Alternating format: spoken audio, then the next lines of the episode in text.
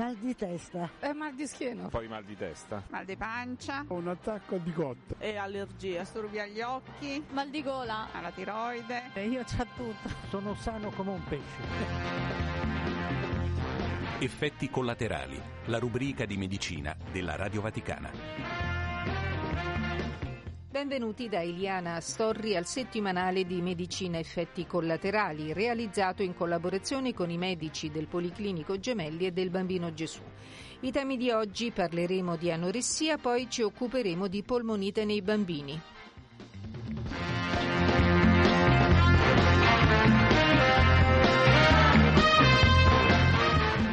Dal 2019 ad oggi la percentuale di giovani con disturbi alimentari è aumentata del 40%, un incremento importante. Cosa sta succedendo? È quanto chiediamo al professor Lucio Rinaldi, docente di psichiatria presso l'Università Cattolica del Sacro Cuore e responsabile del Day Hospital di psichiatria area adolescenza e disturbi della nutrizione del Policlinico Universitario Agostino Gemelli. Professore, benvenuto. Salve, salve.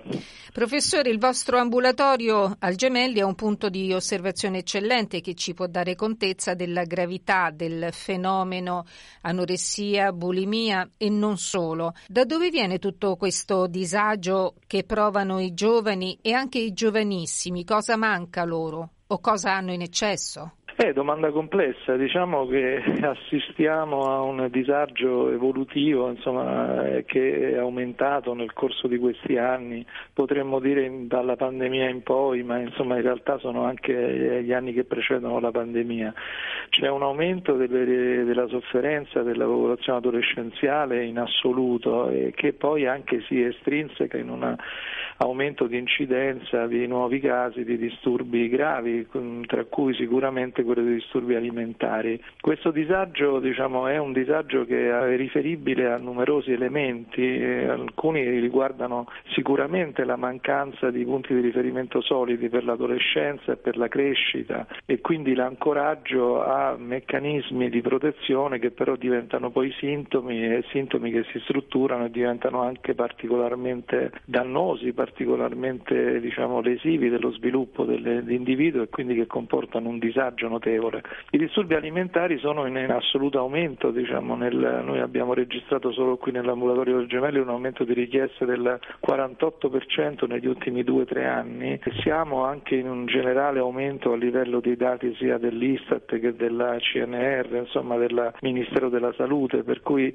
sicuramente è un fenomeno in aumento. E le motivazioni sono diverse, intanto mancano i supporti familiari, c'è un disagio che in questo periodo, negli ultimi anni, riguarda sia le, riguarda le coppie, le famiglie e quindi di fatto riguarda anche i giovani. Sicuramente la pandemia ha creato grandi disagi, specialmente nei ragazzi negli anni di passaggio tra la, eh, la quinta media e la prima superiore, tra la, cioè, prima me, cioè, scusate, terza la elementare e la prima media, la terza media e il primo anno delle superiori, cioè nei passaggi dove si sono trovati in difficoltà non avendo la possibilità della socializzazione con gli altri, questo è sicuramente un elemento. Poi la situazione del, della pandemia ha creato ovviamente il ritiro in casa, il ritiro in casa ha trovato ovviamente la dimensione familiare che si è resa più evidente e ovviamente il ritiro nella famiglia ha delle parti positive ma anche delle parti inquietanti. Inoltre diciamo, tutti quei ragazzi che, ragazze che cominciavano ad avere un'attenzione verso il corpo, verso il cibo, eh, non sono state ovviamente diciamo, più seguiti perché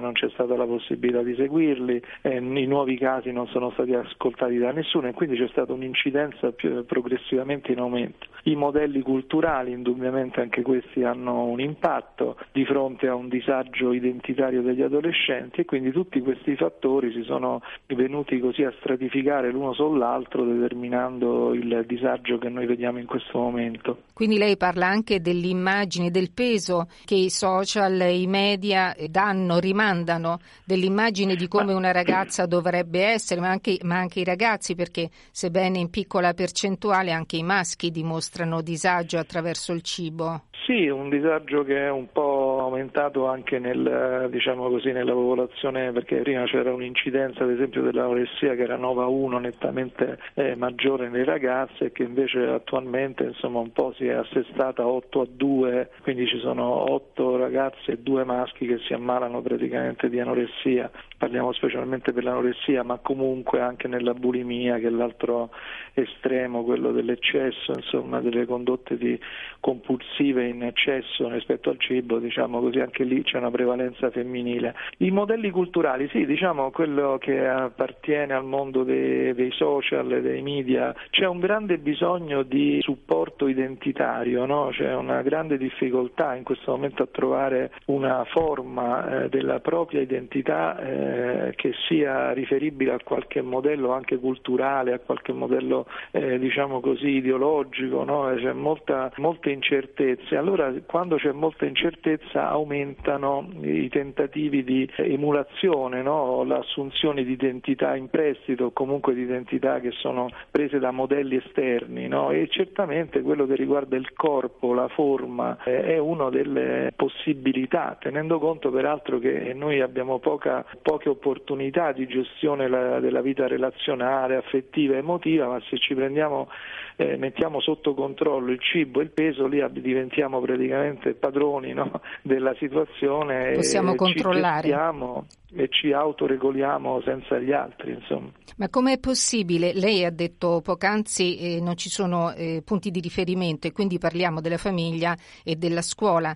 Ma com'è possibile per un genitore o per degli insegnanti cogliere quei primi piccoli segnali dell'adolescente che possano far riflettere? Non è così semplice? Ma, eh, diciamo che è semplice e difficile al contempo perché allora intanto si sa che ci sono degli, dei precursori anche nell'infanzia, no? specialmente di alcune evoluzioni problematiche sul versante dei disturbi alimentari in adolescenza e anche nell'età adulta, che sono dei comportamenti legati non so, alla lentezza nell'alimentarsi, allo sminuzzare il cibo, al mangiare eh, isolati, insomma ci sono degli indicatori, ma l'indicatore prevalente, si è visto in tutti gli studi, è il disagio psicologico, cioè quando c'è un disagio psicologico nell'infanzia una delle possibili evoluzioni è il disturbo alimentare, è proprio per quello che dicevo prima perché è una strada abbastanza facile da qualche modo raggiungere, no, da poter ottenere. I segnali sono evidenti perché non abbiamo solamente no, l'evidenza prevalenza del sintomo perché noi abbiamo la riduzione ovviamente del peso e quindi questo si rende evidente, anzi diciamo che spesso noi ragazzi che, le ragazze che manifestano diciamo, questo dire, sintomo in qualche modo rendono evidente un disagio proprio attraverso questa eh, scomparsa fisica, no? questa diciamo, riduzione delle forme, che non è l'unico elemento perché si, colgo, si possono cogliere elementi di perfezionismo eccessivo, di eccessiva richiesta nel delle prestazioni scolastiche, ad esempio, no? oppure anche di ritiro, quindi dove è quello che si evidenzia da una parte no? l'alta richiesta e l'alta performance e dall'altra parte la poca capacità relazionale, perché è come se si crea una scissione tra il livello intellettivo e il livello emotivo. Quindi le famiglie possono accorgersi ad esempio anche di ragazze che cominciano ad avere difficoltà a mangiare con a tavola, che si chiudono in stanza, che cominciano a fare il controllo delle gallerie, però, quando, però io direi in generale, il problema è che la famiglia e i genitori eh, devono provare ad accogliere in maniera non giudicante in un ascolto i figli che portano un problema, evidentemente è l'unica strada che trovano per andare avanti in quel momento della vita. Insomma. E come si possono aiutare le persone con disturbo alimentare, oltre che ovviamente avviarle ad un percorso di psicoterapia? La cronaca ci ha riportato recentemente un ultimo caso di una ragazza che non ce l'ha fatta. Ma guardi, allora intanto mh, c'è stato un grande impegno da parte sia insomma, del governo, da parte del Ministero della, della Salute diciamo, in relazione a quello che sono i servizi territoriali no? che sono stati molto diciamo, implementati in questo periodo, per cui ogni ASL dovrebbe avere un centro per i disturbi della nutrizione e dell'alimentazione che è un centro multidisciplinare, prevede diverse figure, lo psichiatra, lo psicologo, il nutrizionista, l'endocrinologo, l'educatore, insomma insomma ci sono diverse figure che dovrebbero far parte di un'equipe multidisciplinare. Aiutare significa sicuramente sostenere queste ragazze o questi ragazzi a entrare in un percorso di aiuto. Questo lo si può fare solo se eh, appunto si assume una posizione, ripeto, non giudicante ma di ascolto e sempre se si anche prevede la partecipazione no, della famiglia ai cambiamenti che questi figli ci impongono, no? perché probabilmente quando una ragazza o un ragazzo portano un sintomo di questo tipo stanno sollecitando anche una trasformazione non solo di se stessi, no?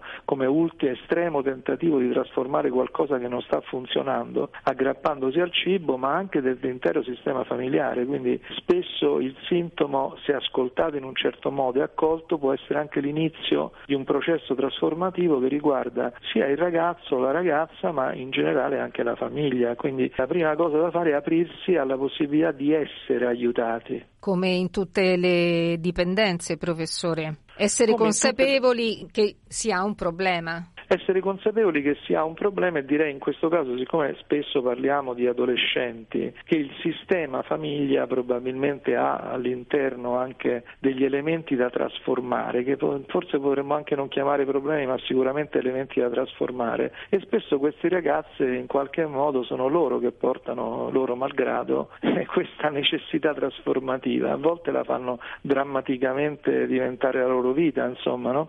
però va anche pensato che non esiste una sola forma di anoressia, ad esempio, no? cioè perché esistono delle forme adolescenziali che sono forme più di passaggio, sì. esistono delle forme invece più diciamo, strutturali che invece sono quelle più difficili da, eh, dire, da affrontare nel corso della vita, esistono quelle forme che hanno a che fare con una comorbidità con altri tipi di problemi, ad esempio quelli depressivi, quelli ansiosi e quindi il problema di aiutare è anche aiutare su queste varie componenti. Professore, il Gemelli e Tor Vergata insieme a chef professionisti dell'Associazione Italiana Chef presieduta dalla dottoressa Daniela Galdi hanno pianificato il progetto Lifeness Cibo Amico. Di cosa si tratta? Sì, in realtà questa è una collaborazione che volentieri io, diciamo che appunto sono qui responsabile dell'area della nutrizione e il professor Merra, che praticamente è un collega diciamo, di professore in scienze e tecniche didattiche dell'Università Tor Vergata di Roma, abbiamo accolto, no? essendo io esperto della parte psichiatrica e lui della parte diciamo così,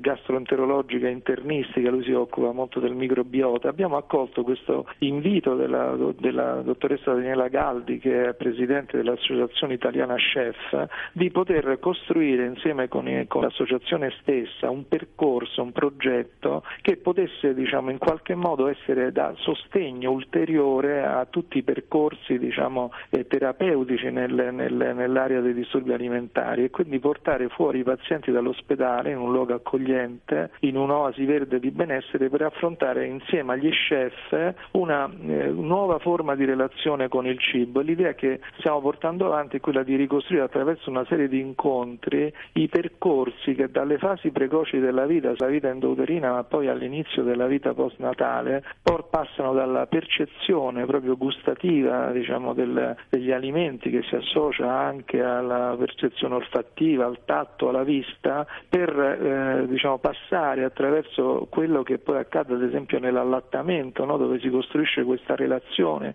di mediazione relazione con il mondo sempre attraverso il cibo a una forma di condivisione e poi passare alla, alla fase immaginativa e creativa che poi nel percorso sarà quella di costruire insieme dei piatti, delle, cioè d- dare forma a delle ricette no? che possano essere anche non solo ricette dal punto di vista diciamo, del cibo ma anche ricette relazionali, ecco questo è un po' il senso, quindi costruire insieme una modalità per recuperare un po' il rapporto col cibo in una dimensione di relazione relazione con gli altri.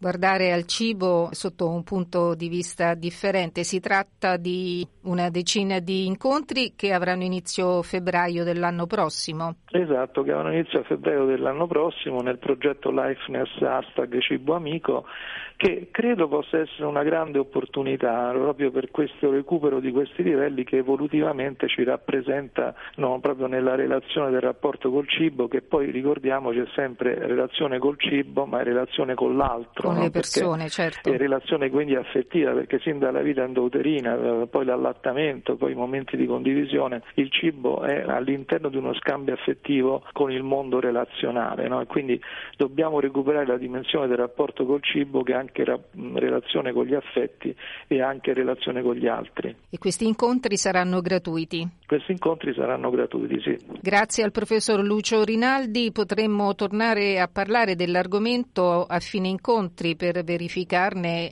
l'entità della partecipazione e l'efficacia dei risultati? Certamente sì, a disposizione, certo, volentieri. Stai ascoltando Radio Vaticana. Era il professor Lucio Rinaldi, docente di psichiatria al Dipartimento di Neuroscienze dell'Università Cattolica e responsabile del Day Hospital di Psichiatria Area Adolescenza, Psicopatologia perinatale e disturbi del comportamento alimentare dell'Unità Operativa Complessa di Psichiatria del Policlinico Gemelli. L'epidemia di polmoniti nei bambini in Cina sarebbe causata da un batterio conosciuto e che risponde a cure antibiotiche. Ce ne parla il professor Carlo Federico Perno, responsabile di microbiologia e diagnostica di immunologia del Bambino Gesù. Quale batterio è responsabile delle polmoniti che si stanno verificando soprattutto in campo pediatrico? Allora, per quanto riguarda la Cina, sono vari germi, non è un germe solo. C'è in causa questo che ormai è diventato famoso il micoplasma pneumonie, che germe, lo dico subito, da noi già molto ben conosciuto da tantissimi anni, ma ci sono anche numerosi virus che determinano queste polmoniti, quindi la causa non è unica e di sicuro non è una causa nuova, sono tutti patogeni che noi conosciamo già da molto tempo. I casi in Cina e i pochi registrati in Italia destano preoccupazione? Direi di no perché sono tutti casi che si sono risolti eh, tranquillamente senza particolari problemi. La diagnosi nella stragrande maggioranza dei casi è stata virale, cioè in causa era un virus, uno dei virus conosciuti, tra cui il famoso virus respiratore sinciziale che è stagionale e comincia ad arrivare in Italia, anzi è già arrivato sostanzialmente, e altri virus che sono in gioco nelle patologie respiratorie. In più, in alcuni rari casi, è stato trovato il micoplasma pneumonie, cosa normale in Italia. Le faccio solo un esempio, nell'arco dell'anno noi abbiamo avuto otto casi di diagnosi di micoplasma pneumonie, ma tutti prima di settembre. Da ottobre in poi non abbiamo avuto casi di polmoniti da micoplasma pneumonie, quindi possiamo sostenere che la situazione è nella normalità quest'anno come è stata negli anni scorsi, al di là ovviamente del Covid che chiaramente gioca da solo. Insomma. Qual è il decorso della malattia nei bambini? È un decorso di una polmonite, noi la chiamiamo atipica, perché è una polmonite un pochettino più subdola, meno pesante, meno aggressiva delle polmoniti batteriche classiche, che si manifesta con una sintomatologia molto più sfumata di quella che è eh, nel, della polmonite presente dal streptococco, eccetera. Ecco, in questi casi, soprattutto nei bambini piccoli, quando c'è febbricola, quando c'è difficoltà respiratoria o altro, è sempre consigliabile al più presto farsi vedere dal dottore o anche andare al pronto soccorso perché in, soprattutto nei bambini molto piccoli la patologia potrebbe essere ingravescente e generare problemi. Curabile in che modo, professore? Se parliamo della patologia da micoplasma pneumonie, che come detto è altamente rara in questo momento, che, che se ne dica, sono antibiotici classici, cosiddetti macrolidi, farmaci che sono frequenti in tante case, l'eritromicina, la claritromicina, che sono molto efficaci. Se la polmonite è di origine virale, non ci sono antibiotici che necessariamente debbano essere eh, somministrati. Segnalo però un elemento fondamentale. Il bambino molto piccolo che di suo è immunocompromesso, i bambini con altre patologie, se si ha un sospetto di polmonite, devono andare in ospedale perché il decorso delle polmoniti, indipendentemente dalla causa virale o batterica, è imprevedibile e pertanto è necessario tenere i bambini sotto controllo. Stai ascoltando Radio Vaticana. Era il professor Carlo Federico Perno, responsabile di microbiologia e diagnostica di immunologia dell'ospedale pediatrico Bambino Gesù. E termina qui anche questa puntata di effetti collaterali. Vi ricordo che per seguirci in diretta o riascoltare le nostre trasmissioni in podcast potete scaricare le nostre app Radio Vaticana e Vatican News. Grazie per averci seguito. Un saluto da Eliana Astorri e un buon proseguimento di ascolto con i programmi del canale italiano della Radio Vaticana.